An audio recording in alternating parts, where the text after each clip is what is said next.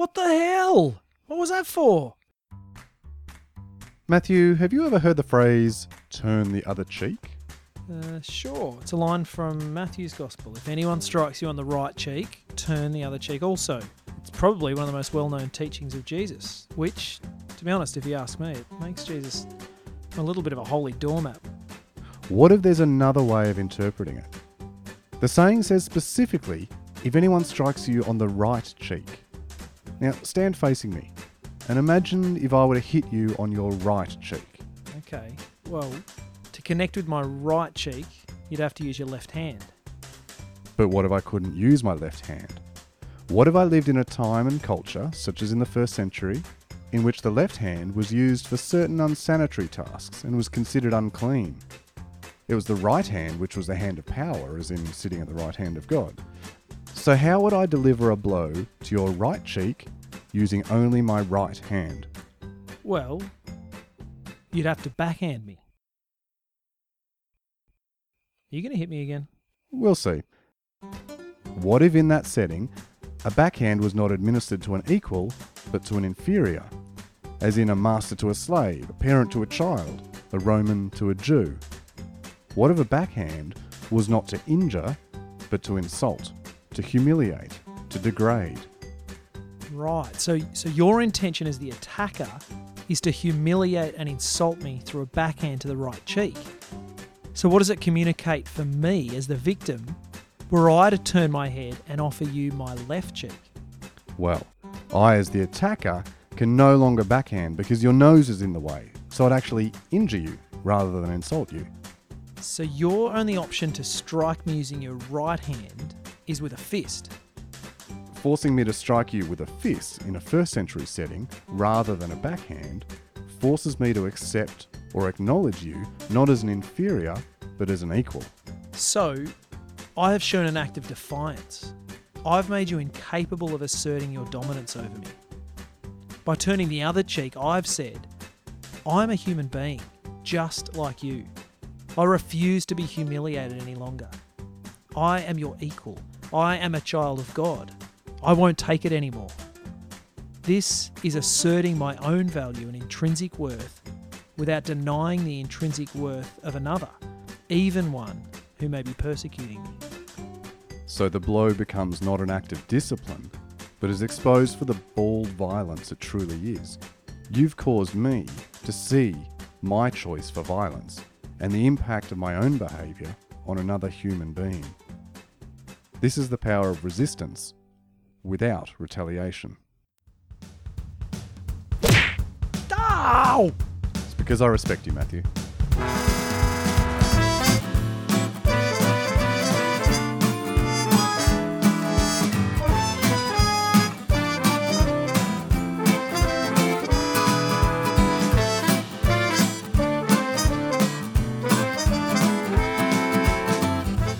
Welcome, listeners in podcast land. Whether you're dressed to kill, shooting to thrill, or trying to ingratiate yourself undeservedly into an elderly relative's will, this is the Beyondering Podcast, where we explore faith out of bounds.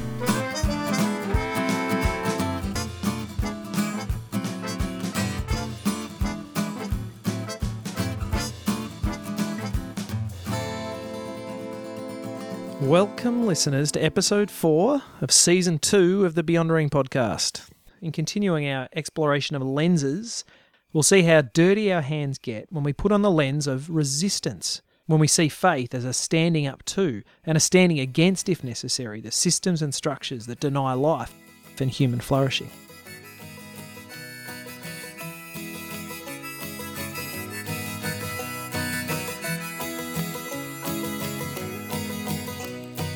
Gather round people, I'll tell you a story, an eight year long story of power and pride.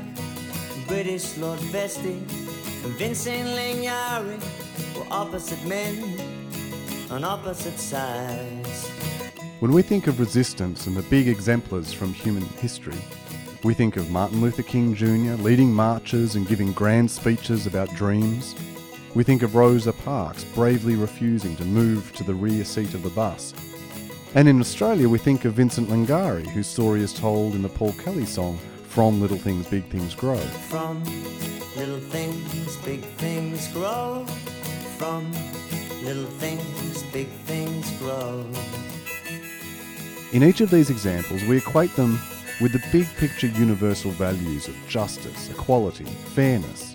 But the reality is that each of these actions involves small steps of resistance, small challenges to local injustices. Luther King didn't begin his work leading a march of millions to Washington. Lingiari didn't begin by challenging federal land rights in the High Court. They began by imagining justice and resisting injustice in their daily lives, challenging local laws and ordinances, local government, local employment policy. Vestey man roared, man thundered. You don't stand a chance of a cinder and snow. Been said if we fall, others are rising from little things, big things grow. From little things, big things grow. As they say, the journey of a thousand miles begins with a single step. And from these small, earthy, local examples of resistance, big movements of justice and equality can grow. Well, that was the story of Vincent Lingiari. But this is the story of something much more. How power and privilege can unmove a people who know where they stand, stand in the law. When I think about resistance, I think about a poem by a German poet called Peter Rühmkorf. He talks about resistance, and every verse ends with the line, be malleable but resist. And one example would be that we've made the decision not to own a car because we don't want to support the big oil giants and show the world that we disagree with how they exploit the planet and how they exploit other human beings. When we finished medical school, we decided to dedicate our lives to serving disadvantaged and marginalised communities. I saw a documentary last year that really woke me up to the scale of the harm that the fashion industry is doing.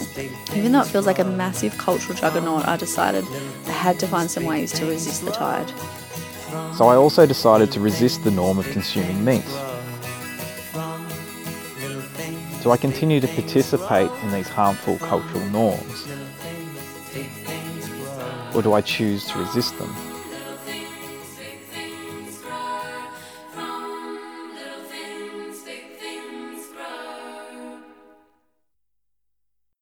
We're now going to hear our interview with American pastor Robin Meyers, who is a peace activist, social justice professor, and author of seven books, including his most recent, Spiritual Defiance Building a Beloved Community of Resistance.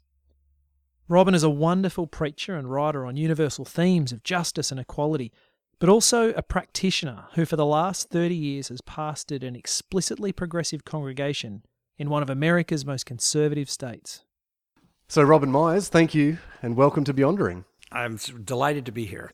Our first question What's most life giving for you about the Christian story? I think it's the incarnation, and that may be that may surprise you to hear me say that. But I think the idea that when people were with Jesus and heard him, they had an experience of the presence of God unlike anything they had had before. I don't think of that as metaphysical. I don't think of it as grounded in the supernatural, but just that this is what God looks like and sounds like if God were a human being. I've heard you talk about um, that we've seen a muzzling of truth uh, and a muzzling of the true message of Jesus. So, what do you see as the true message of Jesus? And, and what causes the muzzling? I think Jesus was a teacher of righteousness uh, who gathered disciples outside of the established religious system, outside of the temple, and tried to provide direct access to God and the love of God to people. That he healed for free, which I think made him not popular with physicians. Uh, that he s- spoke Did he as bulk, if he, Bill? Yes, right. Um, I I think that that his message was God's love is unconditional. It's unmediated. It should be unbrokered. Anyone can access it. Don't need to go to the temple uh, and pay your admittance. Um, and that his disciples uh, followed him and and healed and tried to act in ways similar to the ways he had acted. and that this little sect within Judaism uh, existed for a while uh, until Rome found him a nuisance and uh, uh, executed him as a political revolutionary and thought that would be the end of it, and turn out not to be the end of it. Uh, I don't understand G- uh, Easter as a physical phenomenon, but as a spiritual one. That makes it no less miraculous to me. The fact that I'm not at all concerned about what happened to the body of Jesus doesn't mean I don't believe in Easter. I've been preaching Easter sermons for 30 years in the same church. I think it's quite miraculous that the community went on, that the people in the community actually seemed braver and more resolute in their ministry because obviously he was present with them. Now, how are they going to explain that? The way any good first century person would explain it. Comes in and out of walls, speaks to us, we try to touch him. I mean, I have no problem thinking of that as metaphorical language. I have no problem thinking of the empty tomb as metaphorical language. It's still a powerful reality, and that's what's real. So that's what I think happened. I think that's the real message of Jesus. God is pure, unbounded love, pure relationship. Unconditional love is the highest achievement a human can uh, strive for, and we can build communities based on unconditional love, and they, they will be transformational communities. Now, by muzzled, uh, I think that way of life, that way of relating, got replaced very soon by early church fathers angling for power and privilege and the church quickly evolved from a way of life into a set of creeds and doctrines demanding total agreement. And we've never been the same. Uh, in the in in the um, in my book Saving Jesus from the Church, I talk about how scholars believe that for the first 200 years, early Christians, early Jesus people, the term Christian didn't come along for a long time. Early Jesus people could not wear the uniform of any army. They could not fight.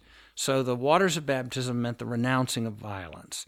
Then, by the third century, uh, Constantine decides only Christians can be can be uh, Roman soldiers. So we went from no Christians could be soldiers to only Christians could be soldiers. That's no small change. Mm-hmm. So that's what I mean by the muzzling of Jesus. I think it was an ethic to begin with. I think the Sermon on the Mount's the heart of Christianity, not Paul's machinations about who's going to be saved and who's not going to be saved. Mm-hmm.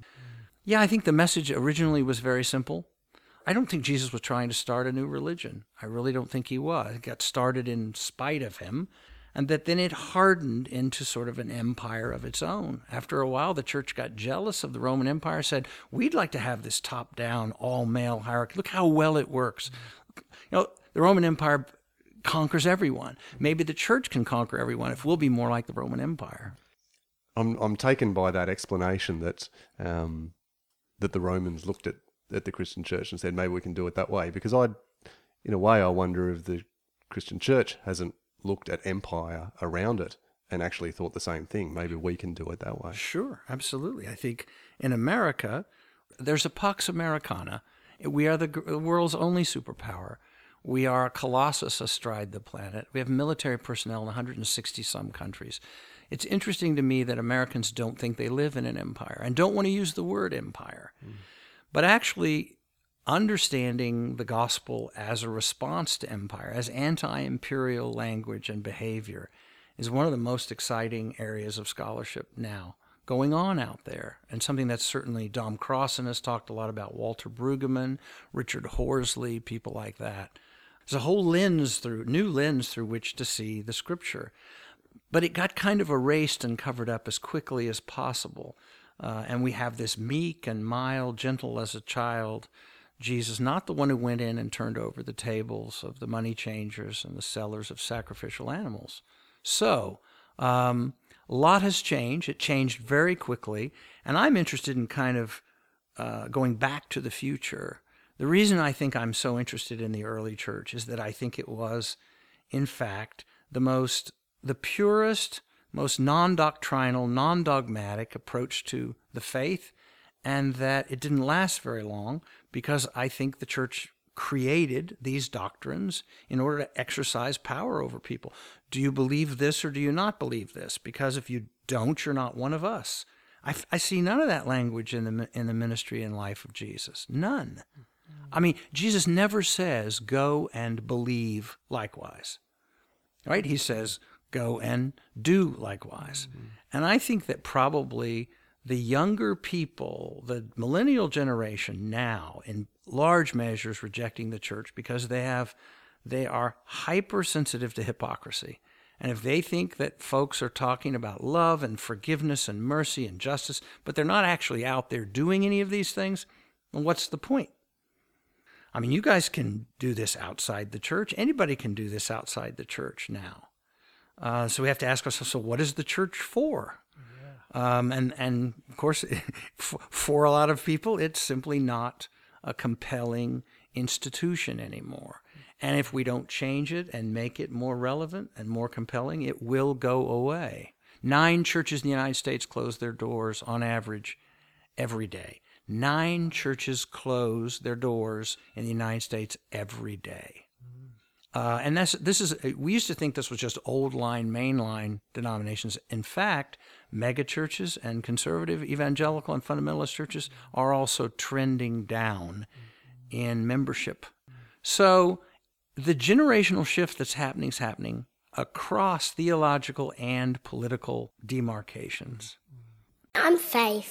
And I'm five. Guinea pigs like peace. I say my prayers with my eyes open. I saw a Christmas world was made of love. If I stamp my feet and say no, then I get put on the naughty seat for being defiant. Does Jesus want us to do what we're told? Does Jesus want us to do what we're told rather than to be naughty and defiant? Well, it seems to me that Jesus did a lot of defiant things. So maybe I would say to faith, um, do what your heart tells you is right, um, and don't worry about someone calling you naughty or disobedient in your books, you you speak of faith as resistance. We thought faith was about love and grace, cucumber sandwiches, and wheat cordial. What do you mean when you talk about faith as resistance? I mean that I think the beloved community is supposed to identify any and all ways that people are denied dignity and justice systemically, in ways in which the world in which we live shortchanges people keeps them down, uh, insults their dignity, underpays them, you name it. There's a long list.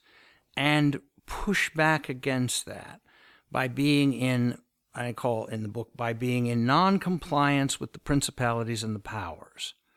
So I'll give you an example. In America, we have these payday loan places. You essentially borrow $200 if you're poor because you can't pay your bills. And if you pay back the loan over the total length of the term of the repayment schedule, you pay back $700. Mm. Borrow 200, pay back 700. How does this help anyone who's poor? It's shameful. The church ought to try to shut those places down. Okay?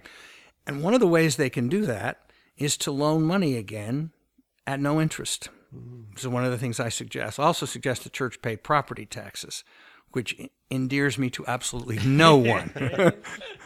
but I believe we should, because mostly that goes to help public school students, which we say we love and support. Mm-hmm. So the resistance is just doesn't necessarily mean only marching in the streets, although that's sometimes called for. It means pushing back in some form, resisting those things which degrade and de- dehumanize our sisters and brothers and keep them down. That's what I mean by resistance. We should be a group that pushes back. Do you think our focus on belief statements actually prevents us from doing that hard work? Well, it, it, takes up a lot of energy. A lot of air is sucked out of the room arguing about what you believed and whether believing the right thing would get you certain rewards. It's very strange when you think about it because let's say you're a person who believes that the virgin birth is an actual biological miracle. It's not a metaphor about being born of the Spirit, not of the flesh. Jesus had no human father. Let's say you believe that to be a biological fact. Okay, number one, you may be right. I always know that when I say I don't believe that, I could be wrong, dead wrong. But let's say you believed and it was very important to you. Okay, how does that change the shape of your day? So, what has a virgin birther done for you lately? how I would put this. Because if they, if it does indeed change the shape of, say, this person's day, who's a literalist about the virgin birth, then more power to you. If the belief really changes the behavior in positive ways, in loving ways, how can I argue with it? My experience, however, is that people argue and argue about what the right interpretation is on church doctrine and church, but they're not leading better lives. They're simply more self righteous about the things they believe, not more loving in the way they live. It's a radical shift you're pointing us towards because when we talk about faith, we would talk about rewards, eternal rewards, what we get out of it, or what we need to do, what we need to believe in. To see faith as actually resisting empire or death dealing in our culture or that's a pretty nuts shift between what we've been schooled in faith being and what you're inviting us to consider it as. Well, I hope I hope that's true. It's strange to me that the essential uh, object of faith is to be selfless, is to be less selfish. But then we design these faith systems which seem like transactions that are very selfish. Yes. I believe a certain thing, I'll a certain reward, including the ultimate, you know, post mortem reward. I, I'll believe the right things and I'll, and I'll go to heaven. Well, if, if faith is really about emptying yourself and being less selfish and more tuned in, more empathic and all of that, then we've created a system that works against itself. In your books, you talk of some of the different types of resistance. And in one of your books, you speak of resistance to ego, resistance to orthodoxy, and resistance to empire. Can you talk to us about that? sure. Um, I was invited to give the Beecher lectures at Yale. I had to have three lectures. So I have three areas to resist. How did you pick these three? There was some kind of magical. No, I you needed three. Too. He started off with four, and he had to cut one. I had one four, down. cut one out. Um, I think those were the three areas that struck me as most in need of resistance by the church that I grew up with in the United States. So ego, I was talking mostly about the ego of clergy mm. and the fact that by definition, by nature, ministry is a performance. We are in front of people performing, and we're often judged on how well we perform. How good was that sermon? How smooth a talker are you in church? Mm. Do you stumble over your words? Are you eloquent and articulate? Just like they said about Jesus when he gave, gave his only sermon indoors. Yeah. Wasn't that well spoken? I mean, I'm paraphrasing here. Mary, you must be proud. So well spoken. Mm-hmm. Then he applied it and got almost got killed. But so ego is the most, I think it is the greatest enemy there is of authentic ministry. Because if you're mostly concerned about uh, ministry as a popularity contest, you're you're lost. So I talk about ego in that first lecture and how to resist it. There are ways to resist it. We've already been talking about some of them. Faith's supposed to be a kind of self-emptying proposition. The second was orthodoxy, and we've already also talked about this. That's pushing back against the idea that there's a right way to believe and a right way to worship, and it's the only right way to believe and the only right way to worship, which is suffocating, makes cranky, judgmental people out of us. And the third was, of course, empire. And I talk about the American empire. And that's when it gets really dicey, even for me in, uh, at Yale, to look out at people who are enriched by the empire, protected by the empire. The empire gives them special tax breaks and advantages. And I want to say, but you should resist it. Oh, really, Robin? How far should we resist it? Should we be pacifists? The answer, I'll give you the short answer yes. The Church of Jesus Christ will never, ever seem relevant to vast numbers of young people until we are the last people to sign up to go to war. I believe that as passionately as anything I believe. We should be the hardest people to talk into taking up arms, not the easiest people. And in America, uh, the, the demographic that supports war in the United States, these are our wars of choice, our preemptive wars not wars of self defense, are evangelical Christians. So that they, they take the polls, the demographics are um, evangelical Christians are the most strongly in support of U.S. involvement in war. Should be exactly the opposite of that. So, anyway, those are the three things ego, don't think it's a popularity contest. Orthodoxy don't think it's a belief system. And empire don't think that you can get too cozy with the empire and still be a follower of Jesus. Mm. You can't. He obviously resisted enough that the empire took him out. Mm. None of us. The empire struck back. yeah. Right. The, the, empire strikes back. Yeah. That's right.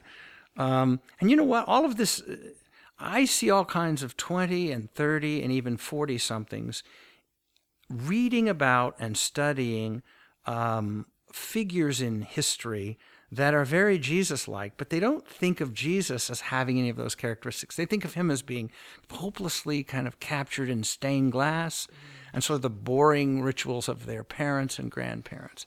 Like they don't see Jesus as cool. Yeah. Uh, but he was. revolutionary or they don't see him. Cultural. Crosby, Stills, Nash and Young said the, Jesus was the first nonviolent revolutionary. Yeah. And I heard that growing up and I thought, that might be true. Mm. That might be true. Mm. Um, but we've captured him, we've put him in a box, and he seems safe. And the people who follow him seem not to be very revolutionary. Mm. So until that changes, I suppose we have no no one to blame but ourselves. Yeah. So, so how have we got there? Like, how is ego and orthodoxy and empire so alluring that we keep getting trapped by it? I took out my cell phone when I was at Yale and I held it up and said, "We all have one of these, right?" And we say we couldn't live without one. You guys have cell phones. We all have cell phones. We adore them. This technology has almost become something we idolize. Um, do we know where the cell phone was made? Do we know under what conditions it was made? Do we know what the people were paid who made the cell phone? The answer is no, probably not. Or if we do, we wish we didn't. Yeah. That's what I'm talking about. Empire gives us all kinds of advantages um, that we don't want to give up. Mm. And uh, so, if the lifestyle is more important than the injustices that support the lifestyle, then we just stay right where we are. And how do we see it? How do we call a bluff on those things, expose them, and, and not be lured by them? Well, by by taking Jesus seriously enough as a champion of the poor and oppressed to make their case and motivate people to do something about it. Now, people aren't going to want to do anything about it because they don't want to give up their luxuries. I don't, you don't. No, I was going to say that sounds hard. Yeah, it's really hard. I ordered my first electric car. I'm on the list to get yeah. the new Tesla, the Model uh, 3, the one that's only 35,000. Which Lucas is, has just drooled on the microphone. and I've put solar pan. I'm putting solar panels on my house, and I asked my trustees at the church I've pastored for 30 years, can we get some um, some solar panels on top of this church? And they said, yes, we can, because I said, people who drive by this church in Oklahoma and see solar panels on it, they're not seeing solar panels on any other church. Mm. That message is going to be very powerful. Mm. That's how you do it. Mm. Little things, everybody thinks, well, I can't do enough, so I won't do anything. No, you should do something. You should do something and be glad that you're doing something instead of nothing. Because a lot of little somethings taken together end up being something big and you're going to do a, a, a uh, unveiling sermon about you know re- reflecting the, the power of the sun or something like exactly. that. Yeah. Exactly. Yeah, yeah. son of God. We might edit that one out. Yeah. Um, but I'm, I'm so glad in in reading your book. Um, I'm so glad that you started with ego, and when you were talking before about not needing to take the story of the virgin birth literally, but hey, if you do, that's okay so much of my experience of belief and doctrine is about, well, I'm past that. I don't need to believe that anymore. And so you ought to be where I am. And that feels like a really, still a really ego trapped place to be. Well, liberals can be fundamentalists in their liberalism. I'm, I'm around kind of enlightened, uh, hyper intellectual people all the time who are very snarky and judgmental about people who are in a different place than they're in theologically. That strikes me as unchristian. So I always kind of uh, dress my audiences down about that. Fundamentalism can take many shapes, uh, and we can be fundamentalists in our entitled intellectual uh, state, and that's that's sin too. I'm Beryl And I'm a Rotarian. I've been going to my church for 70 years. I tried once to cleanse my chakra, and I must have dozed off. Snaps to you, sweetie. That's right. It's time for Beryl's Advocate. Sometimes I think I don't even need the church. I feel close to God on my walks through the park with my little dog Muffin. I enjoy singing along to songs of praise on my television, and I regularly donate money to charities like the Guide Dogs and the Royal Flying Doctors Service. When I have some spare time, I even like to knit jumpers for the Brotherhood bins. I'm just as good a person as anyone who goes along to church regularly. So what's the point? Well, Beryl, very good question. I actually sympathize with this because sometimes it's much more pleasant to take the walks and to participate in the causes and to find God in nature. It's much more pleasant than going to church, where you're going to be asked to make a pledge, serve on a committee, hang around with people that aren't always very pleasant. I get it. I, I re- really get it. Speaking as a pastor of 30 odd years, yes, yes. I get it. However, I think it's not an either or. I think you should find God in all those places outside the church and do all the things you can to live the spiritual life. But I think you're still going to need to be called into community to sort of complete your spiritual life. I believe that. Now, I may not be able to convince you, Beryl, to believe that, but I think once you've had some kind of experience out there, you're going to want to tell someone about it. You're going to want to share it with other people. Bodies have to be in the presence of other bodies in order to be the body of Christ. And there's still nothing that can take the place of faces, smiles, hugs of your congregation. That's still a certain kind of sublime thing that's irreplaceable. So, talk to us about your vision of the, what's the role of the church, both for individuals and for the for the wider society. What is the point of church? Mm. I have asked myself that many times, thinking, have, have I spent my life doing a good thing? Or could I have spent my life doing a better thing? I don't think I could have spent my life doing a better thing. I happen, happen to live in a very conservative place, theologically and politically. I live in Oklahoma, the reddest of the red states. The Southern Baptist Church is strong there. We have a very conservative political leadership, Tea Party governor. So, gay people in Oklahoma are often uh, ridiculed and they're told they can't marry, that it is uh, unbiblical for them to marry. They won't produce children. God won't smile on their lives or their choices. And I have I am fortunate enough to lead a church that long ago proclaimed that our gay, lesbian, bisexual, and transgender persons should be welcomed into the full sacramental hospitality of the church.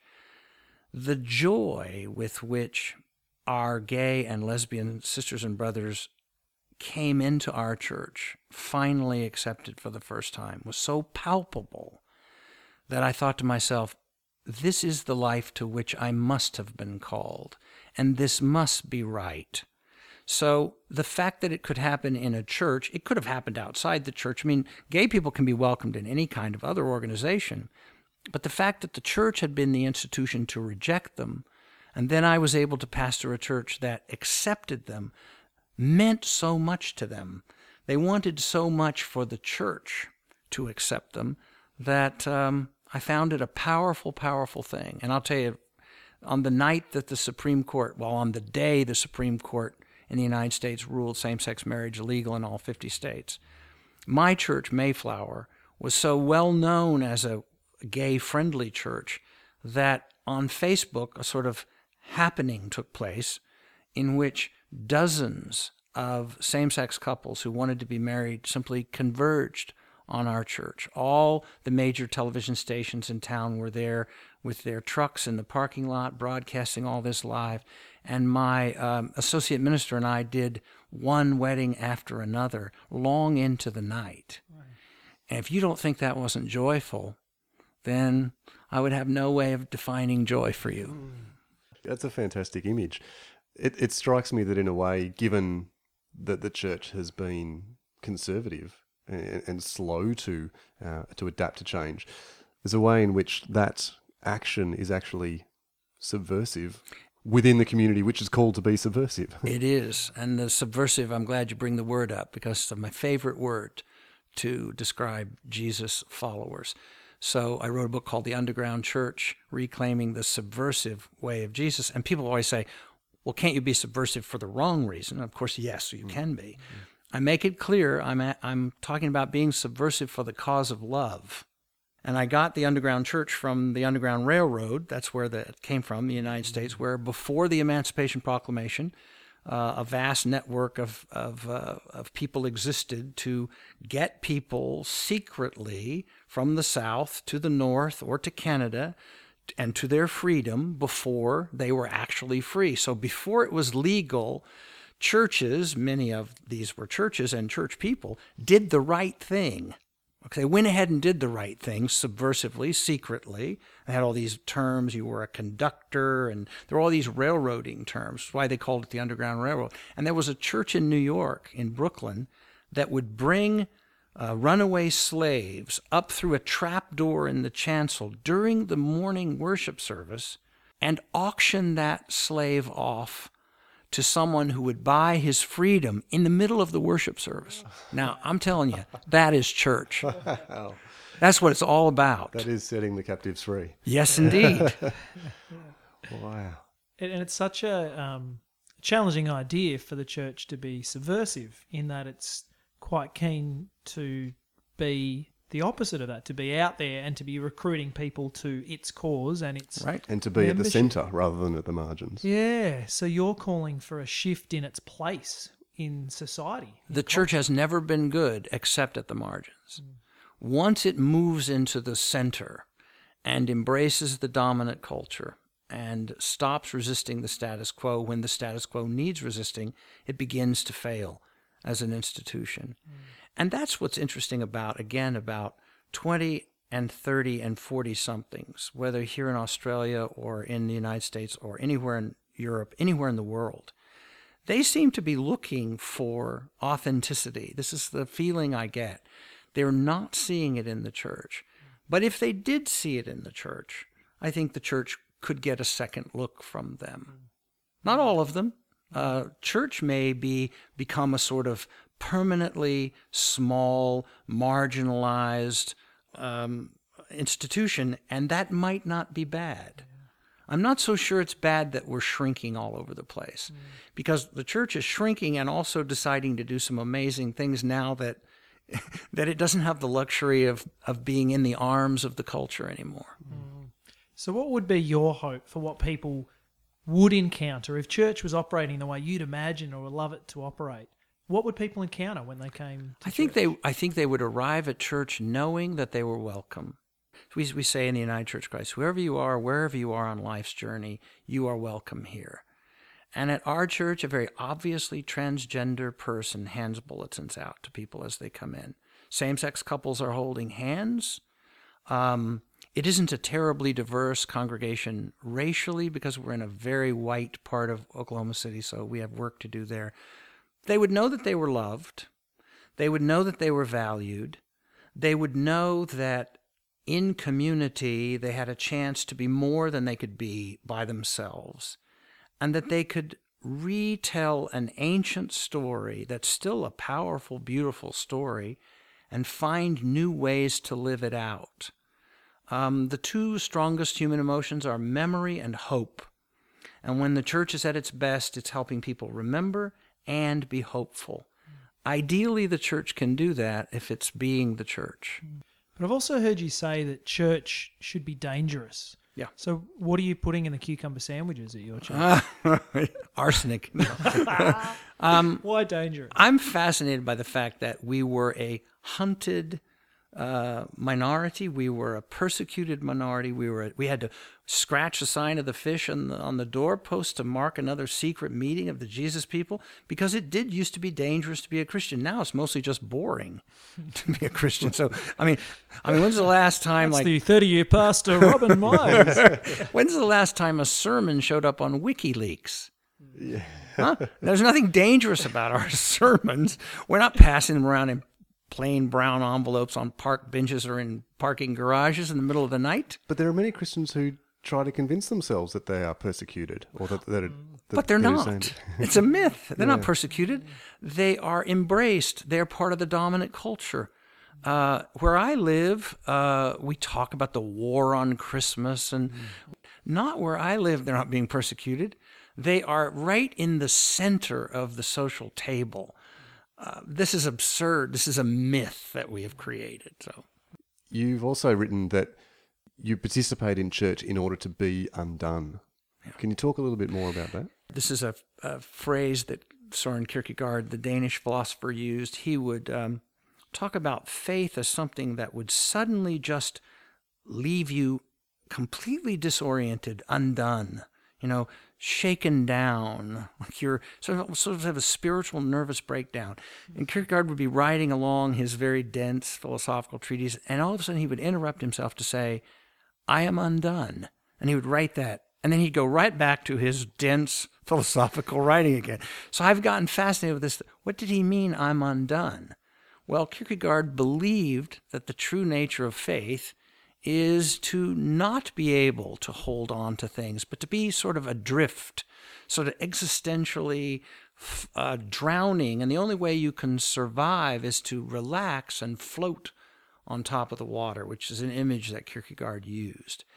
And I have found my best moments to be moments when I wasn't sure of how things were going to turn out, that if I didn't just sort of relax and let myself float, that I would sink.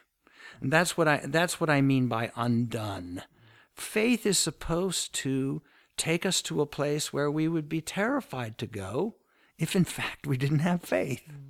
You mentioned before the Jesus Seminar, an effort to come to a scholarly understanding of what may have been the actual historical words of Jesus.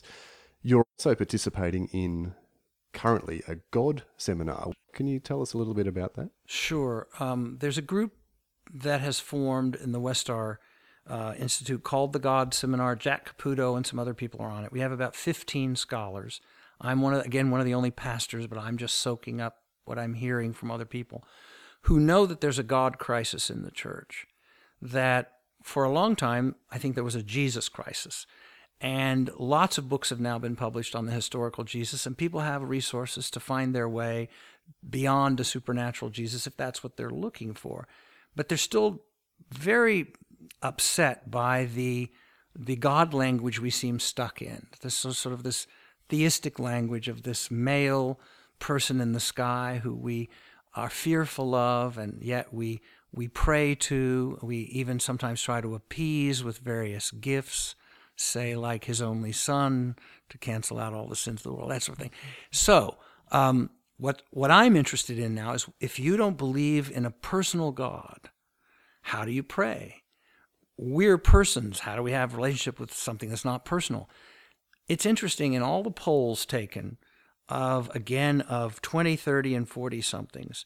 There's a great turning away from organized religion, but there seems to be very little turning away from spirituality and not even very much diminishment of the idea of God just a hunger for that to be defined in some way that's close, that's God with us, what Tillich called the ground of being, or being itself. God is moving out of the sky.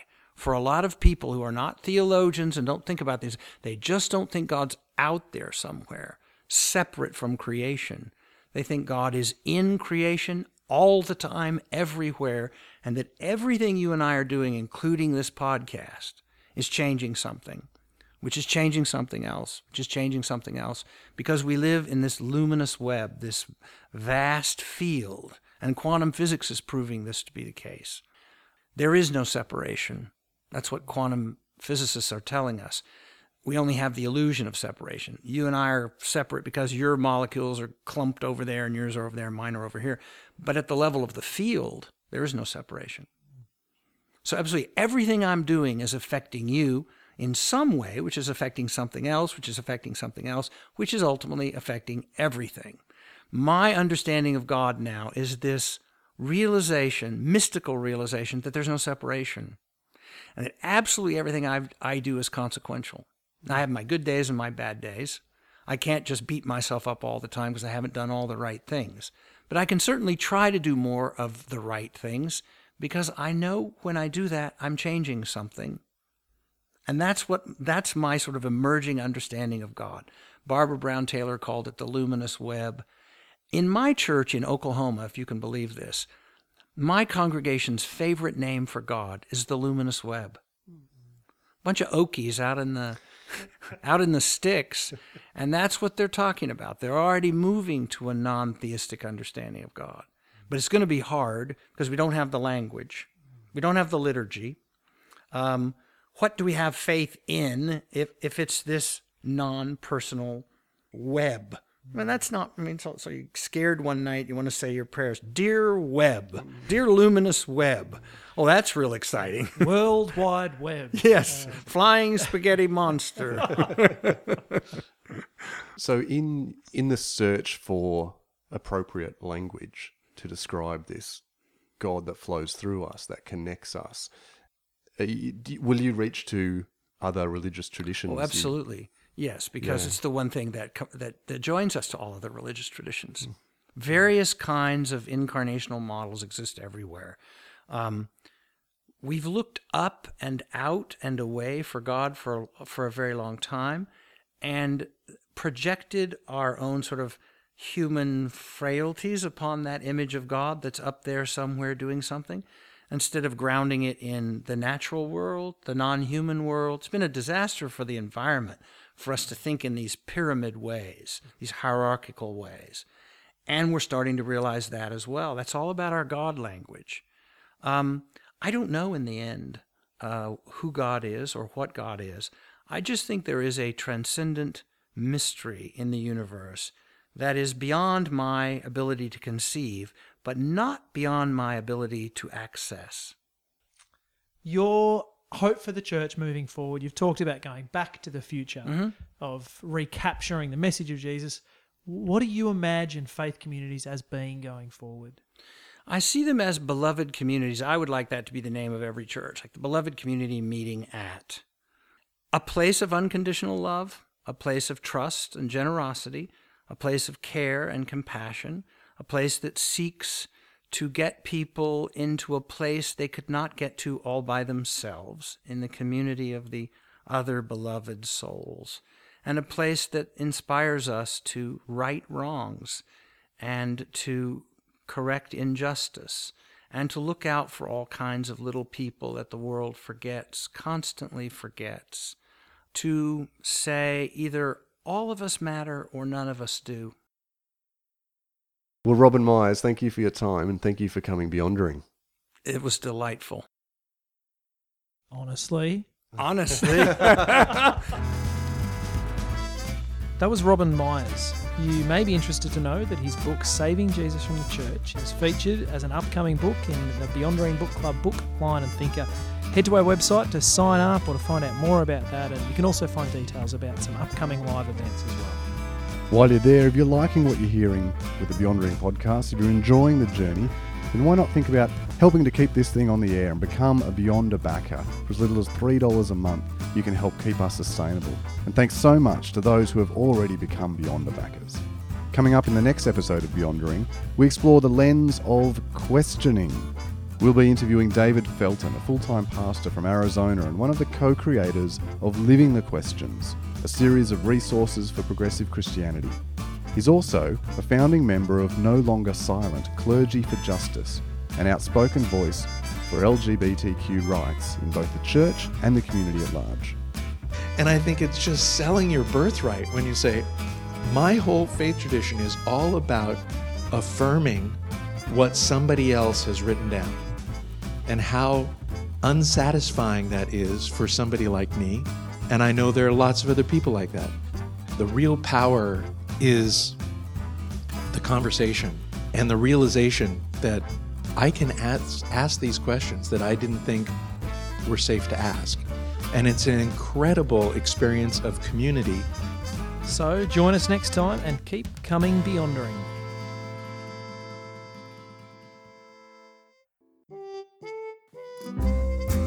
Beyondering was established with the support of the Progressive Christian Network of Victoria and Common Dreams. The podcast is edited and produced by Shaz Mullins and relies on the wisdom and coaching of Andy Bruff.